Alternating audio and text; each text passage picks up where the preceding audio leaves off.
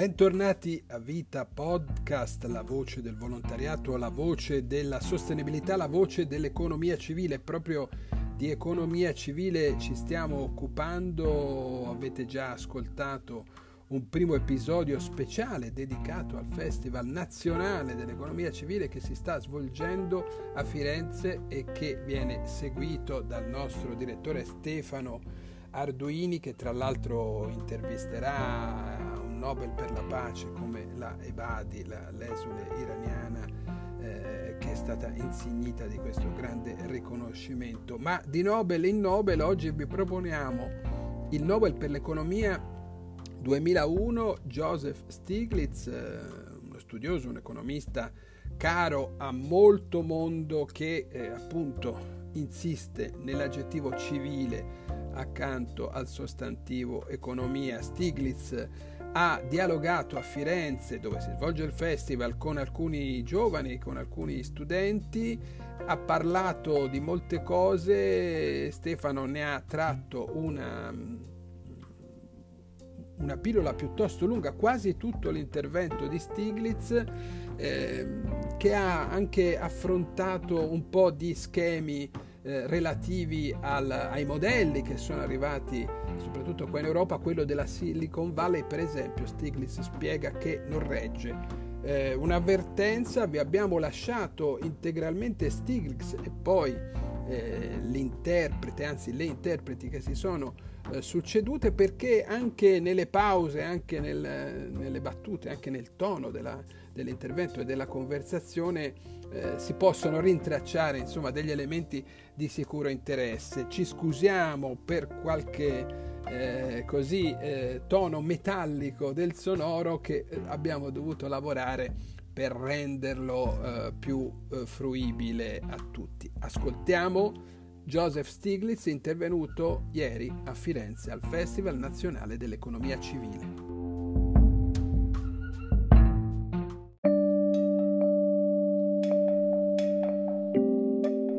You know, the total inequality is the sum of the inequalities that exist within a society, and they begin at the local level.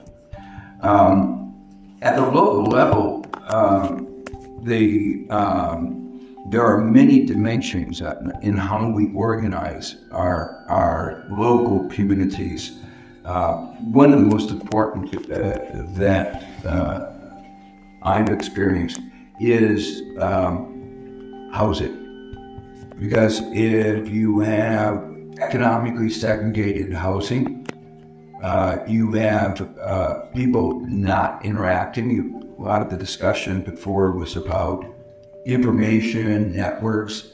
One of the problems is if you have economic or racial segregation, spatial segregation, there won't be those networks. And the result of that is that the opportunities in the two groups may diverge. I didn't translate, or it's what can go on, or maybe I should stop for a minute. Actually. Noi viviamo in territori, comunità locali, e ovviamente ci sono delle diversità, delle disuguaglianze che esistono in tutta la società, ma iniziano proprio a livello locale e territoriale. E a livello locale ci sono varie dimensioni che aiutano ad organizzare la comunità, e una tra le più importanti di queste dimensioni sicuramente riguarda la questione delle case, degli alloggi, perché esiste una sorta di segregazione, che può essere segregazione economica, razziale, che quindi impedisce le interazioni tra gli appartenenti alla comunità e evita di costruire quello che qui avete parlato, ovvero le reti, c'è una parola che è stata utilizzata, oppure impedisce anche lo scambio di informazioni, per cui se ci fossero anche delle opportunità non sarebbero distribuite in modo equo. In the previous discussion, there's a lot of emphasis on community, and if you have economic or racial segregation, you won't have the communities joined. And again, that provides a framework in which inequalities grow. And what I want to emphasize is the earlier remarks talked about the importance of participation. I would add not only participation, but engaged participation, not just going there, but really being involved. And that's part of humanity. Now, one of the things that I think is not being sufficiently emphasized, there was a word, transformation, and discussion of transformation of communities. But there's also the issue of transformation of the individuals. When individuals participate, say, in cooperatives, they become more cooperative. If they participate in, you might say, neoliberal capitalism, where greed is good, they become greedier. And so the economic system and the social environment are shape individuals, transform individuals. So I think one of the things is one thinks about what kinds of projects would transform communities, one also needs to think about what kinds of projects would, and what kinds of economic, social, political organizations would transform individuals. Negli scorsi precedenti è stato sottolineato varie volte il termine comunità, però come abbiamo detto nel caso dell'esistenza di alcuni tipi di segregazione il concetto di comunità non esiste e di conseguenza aumenta la disuguaglianza. Una cosa che vorrei sottolineare è che si parla tanto di partecipazione, ma è importante parlare di impegno in questa partecipazione più di un vero e proprio coinvolgimento per fare parte della comunità. Ma c'è di più da sottolineare. Abbiamo parlato di trasformazione, necessità di trasformare la comunità, ma è necessario trasformare anche gli individui che formano questa comunità. Perché quando un individuo partecipa in una cooperativa diventa più collaborativo, più cooperativo lui stesso. Quindi i sistemi economici e l'ambiente sociale sono formati, sono trasformati dalle singole persone. E quando noi pensiamo a progetti per modificare e trasformare la comunità, dobbiamo ovviamente pensare anche a progetti economici, sociali, politici, che trasformino tutti gli individui. There's one more consequence of economic and racial ethnic segregation, that when you wind up with differentiated groups, there's a lack of trust. When people interact more, when they're stronger backwards, there will be a broken trust. And that really does how individuals and societies behave. One of the problems that with the dysfunctionality, say, in American politics and many economies, is the lack of trust. And the surveys really identify the lack of trust, both in our institutions, but also in each other. And obviously, if you're interacting more, in a constructive way, participating in constructive activities that are solving community problems, there is a greater likelihood of the strengthening of trust, both in individuals and between institutions. Come conseguenza quindi di una segregazione economica o etnica c'è una mancanza di fiducia. Quando invece gli individui interagiscono e collaborano, la fiducia aumenta.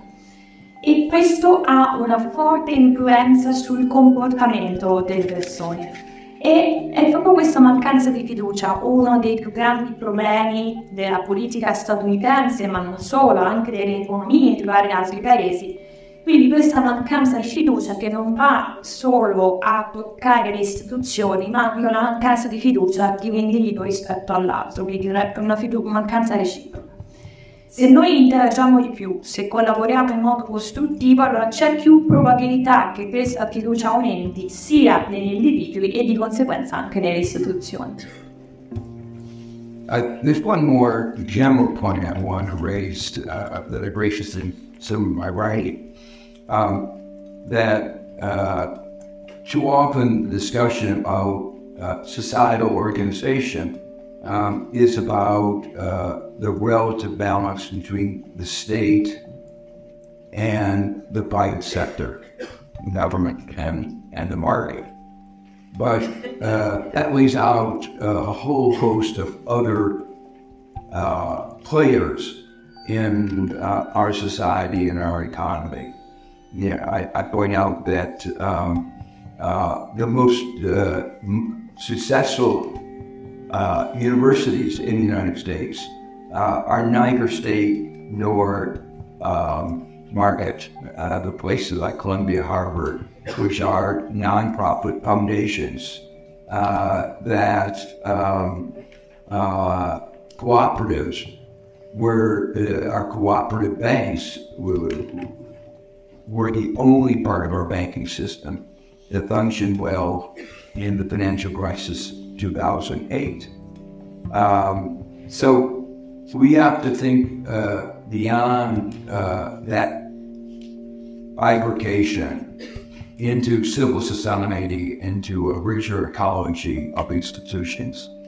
And to respond to the question, that engagement with that richer ecology of institution is easier to do at the local level. And so it's at the local level where I think it's the most hopeful basis of enriching that. It also has to go on at every level, but the local level is one of the places where there's the best opportunities.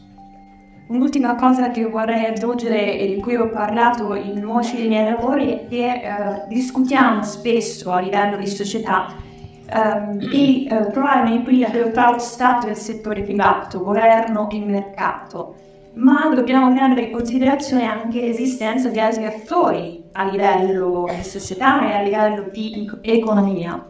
Per esempio, negli Stati Uniti le università e i college che hanno più successo sono quelle che si basano sulla cooperazione con una fondazione, quindi non sono private a livello statale, diciamo, e come ad esempio la Columbia o Harvard. E ad un altro esempio che durante la crisi del 2008 gli unici banchi che continuavano a funzionare nel sistema americano erano le banche cooperative. Quindi questo ci dava un'idea. Ma dobbiamo andare oltre in questo dibattito, dobbiamo pensare anche alla società civile. E per rispondere alla domanda iniziale, nel coinvolgimento con la trasformazione di tutta la società, dobbiamo pensare che è più semplice partire a livello locale, perché è lì dove sta la speranza e dove stanno le maggiori opportunità.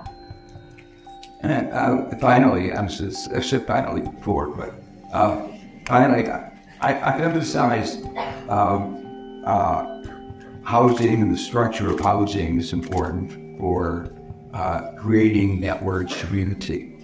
But the many other critical services are provided locally, most importantly, health and education. And unfortunately, in many communities, the way health and education are provided actually increases inequality, or at least doesn't do what it could do to reduce inequality.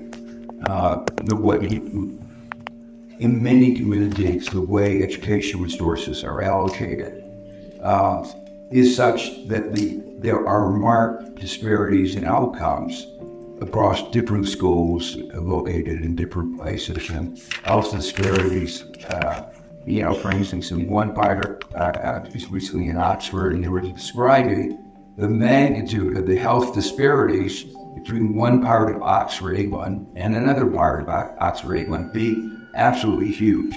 So the inequalities that we see in the aggregate numbers for nations actually begin by inequalities that help education at the local level.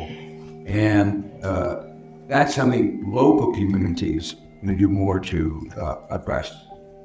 L'ultima cosa, non so che ho già detto, che avevo concluso prima, però ho parlato di alloggi, di abitazioni per costruire una rete, una comunità, ma vi sono molti altri servizi locali da prendere in considerazione, ad esempio i servizi legati alla salute o all'istruzione, e sfortunatamente questi servizi vengono forniti in un modo che va ad aumentare la disuguaglianza o addirittura non fanno niente per diminuirla. Ci sono le risorse per la salute e per l'istruzione che vengono assegnate in modo disuguale e quindi vi sono città come ad esempio Oxford che ha una disparità interna enorme tra una zona della città e l'altra proprio per i servizi ad esempio di istruzione. Quindi la disuguaglianza che noi vediamo, i numeri aggregati quando impartiamo inizia in realtà dai servizi educativi e sanitari locali. Quindi ci sono molte cose che la comunità può fare per affrontare questi problemi.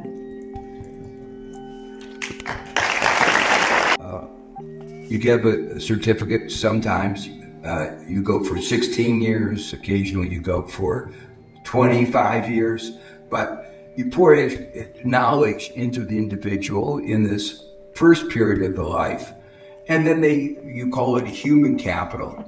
And then the rest of their life, they live off of that human capital.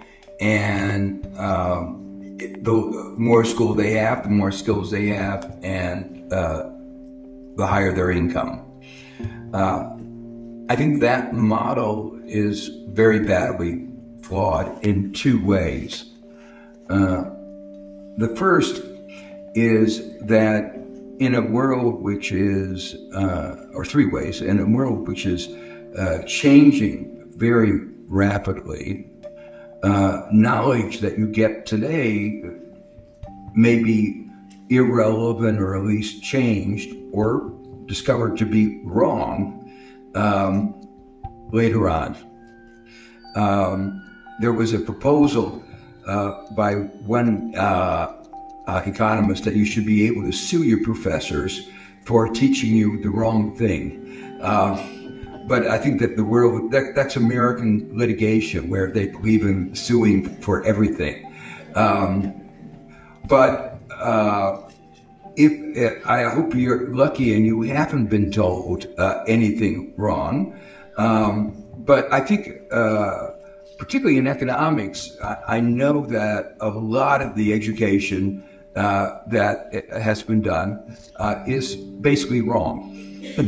And you have to re-educate yourself.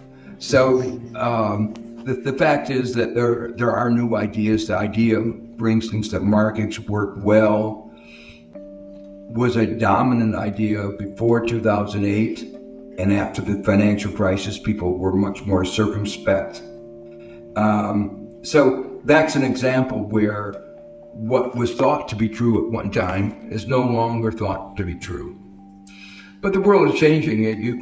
There's no way that you could have learned, that I could have learned about AI when I was going to school. It was just not something that anybody would have thought about. Maybe I should stop there. Beh, l'istruzione è sbagliata e i modelli sono antichi in quasi tutti i luoghi del mondo. E l'idea di questo modello è questa.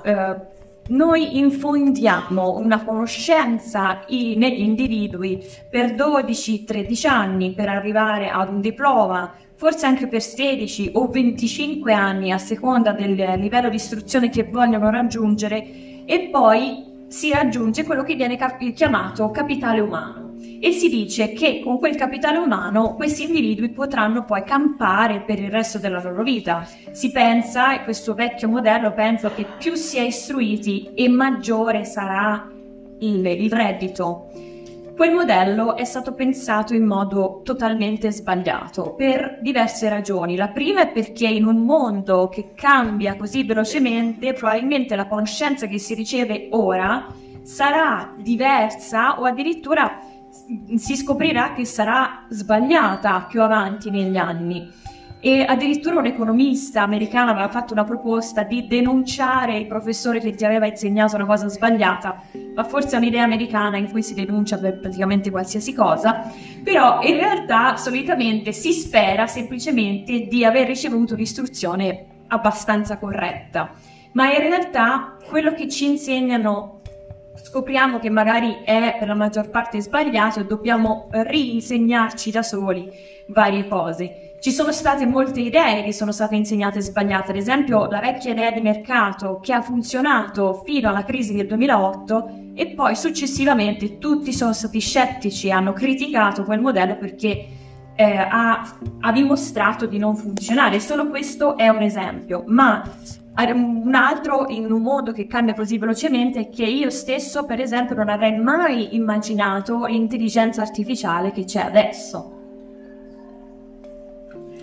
So the real objective is not, of education isn't to pour knowledge which may be irrelevant or wrong, but to teach you how to learn. Say learning to learn is what good education should do today. And that's particularly true because today, with the internet, one has access to all the information that you would need. So it's really the key issue is not knowledge in a particular sense, but getting access to it and discriminating between fake news and the truth. And one of the real problems our society is facing is that large fractions of the population are not able to distinguish between the two. And so you have the problem of, in both the United States and Italy, of anti-vaxxers claiming, you know, in the United States they were claiming that there were chips put in to you when you got a vaccine, so that you could be controlled by somebody. We had the QAnon conspiracy. I mean, there are all kinds of things going around, and education needs to teach you, teach people how to discriminate between between science and non-scientific truth, and non-truth. So that to me seems to me at the center of what 21st century education system should be about. L'obiettivo dell'istruzione quindi non è quello di riversare conoscenza negli individui con delle conoscenze che possono essere rilevanti o sbagliate, ma è quello di insegnare come apprendere. E questo è vero soprattutto oggi in un'era in cui abbiamo internet e quindi praticamente accesso costante alle informazioni. E proprio qui la chiave è l'accesso, perché noi abbiamo accesso alle informazioni ma dobbiamo essere in grado di capire e di distinguere quelle fake da quelle reali, quindi ciò che è falso e ciò che non lo è. E nelle società di oggi molte persone purtroppo non sono in grado di fare questa distinzione. Lo abbiamo visto negli Stati Uniti, lo avete visto in Italia, ad esempio con i Novax, che sostenevano che con i vaccini ci iniettavano dei microchip per controllarci, oppure tutte le altre teorie cospirative che si sono sentite ultimamente. Per cui l'istruzione deve insegnare questo, capire e distinguere ciò che è vero da ciò che è falso, e secondo me è proprio questo l'obiettivo dell'istruzione del XXI secolo. There's one more thing. I was lucky to be the beneficiary of a very good liberal arts education. and also a very good technical education. I went to Amherst College, which is a small liberal arts college. At the time, hard to believe today, it was just 1,000 men, boys, isolated in the middle of nowhere. As a liberal arts education, we spend a lot of time thinking about basic questions. What kind of economic, social systems have worked, will work, sort of the deeper questions and the deeper philosophical questions. Everybody in our college had to study philosophy and the great books of the past. I think a good education system ought to enable one to do that, and hopefully not only enable students to do that, but make them want to do that. And that's hard, obviously, to combine that with the necessary technical education that you need for success, the learning to learn that I described. But I think a good education system has to do both. Sono stato fortunato perché ho avuto accesso a un'istruzione di qualità e ho frequentato l'Amherst College, che all'epoca era frequentato da un migliaio di ragazzi spersi nel nulla, che quindi stavano lì a farsi delle domande e a chiedersi qual è il sistema economico, il sistema sociale che può funzionare meglio in questo periodo storico. E quello che ci permetteva di farci queste domande era anche il fatto che tutti, ad esempio, dovevano studiare la filosofia, quindi non tutte le materie erano a disposizione di tutti. E penso che un buon sistema educativo adesso non sia solo quello che ti renda possibile fare questo, quindi farsi queste domande, porsi questi quesiti, ma anche far sì che gli studenti vogliano farsi queste domande. Per cui non è solo l'aspetto tecnico del insegnare ad apprendere, ma anche questo nuovo aspetto di voler apprendere qualcosa. Is what you've already done at what you described earlier, the participation, creating networks, and what I emphasize, or engagement. But there are two other things I want to highlight. The first, there's a lot of interest in young people in entrepreneurship, innovation. If you go to Silicon Valley in the United States, if you're over 30, you're old. You're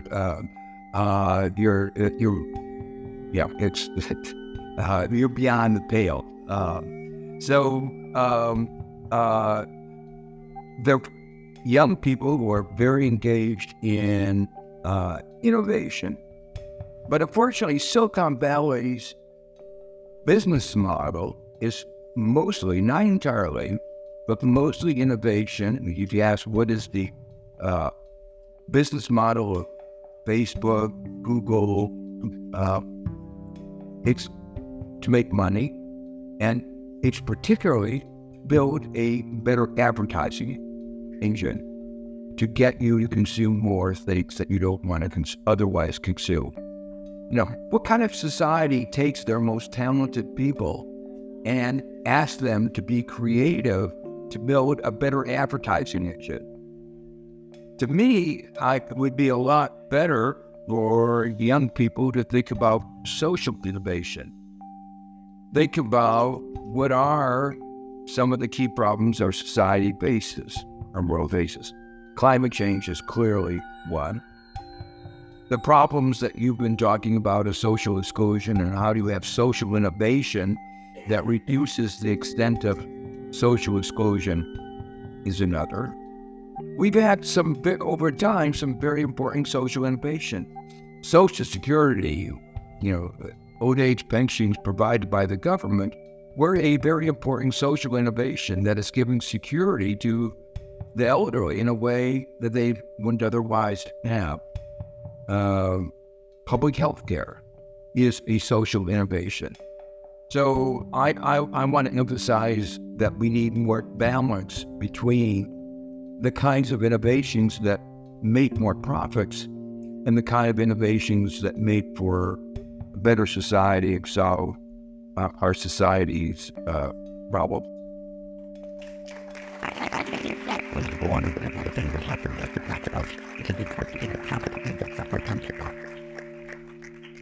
La risposta in parte è già stata data da quello che avete detto, avete parlato di rete, partecipazione, coinvolgimento, e parte della risposta è qui. Però una cosa che voglio sottolineare è che adesso c'è molto interesse nell'innovazione, nell'imprenditorialità. Se guardiamo la Silicon Valley ci sono molti giovani, ma se si è più grandi di 30 anni si è già vecchi praticamente là. E i giovani vogliono lavorare in innovazione, ma cosa c'è di sbagliato nella Silicon Valley? Il modello che seguono di business. Pensate a Facebook, pensate a Google, è un modello di business che punta a fare soldi, ma punta anche a creare una migliore pubblicità per portare gli utenti a consumare di più di un qualcosa che normalmente non avrebbero nemmeno consumato. E quindi che tipo di società fa una cosa del genere? Che tipo di società sfrutta la creatività dei giovani innovatori per portare a creare pubblicità e questo tipo di uso e consumo? Per me i giovani dovrebbero pensare di più alla innovazione sociale, la chiave di tutti i problemi principali, come ad esempio il cambiamento climatico ovviamente. L'esclusione sociale, che in parte è un problema che viene affrontato con l'innovazione sociale. Pensiamo ad esempio al sistema previdenziale, alle pensioni. All'epoca è stato questo un'innovazione sociale per aiutare le persone più anziane che non lavoravano più. Anche la sanità pubblica è un'innovazione sociale, quindi dobbiamo trovare un equilibrio tra l'innovazione che crea profitto e l'innovazione che migliora la società.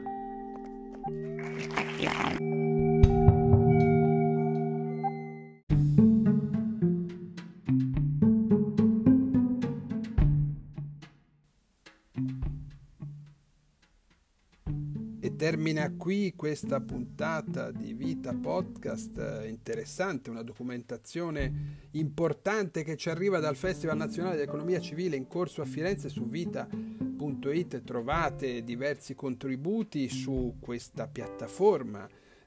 Su Vita Podcast trovate già un'intervista al maestro di strada Cesare Moreno e naturalmente continueranno, grazie a Stefano Arduini, Gabriella Deborah Giorgione, i contributi che arriveranno dall'Assise Fiorentina. Da Gianpaolo Cerri della redazione di Vita, un cordiale a risentirci.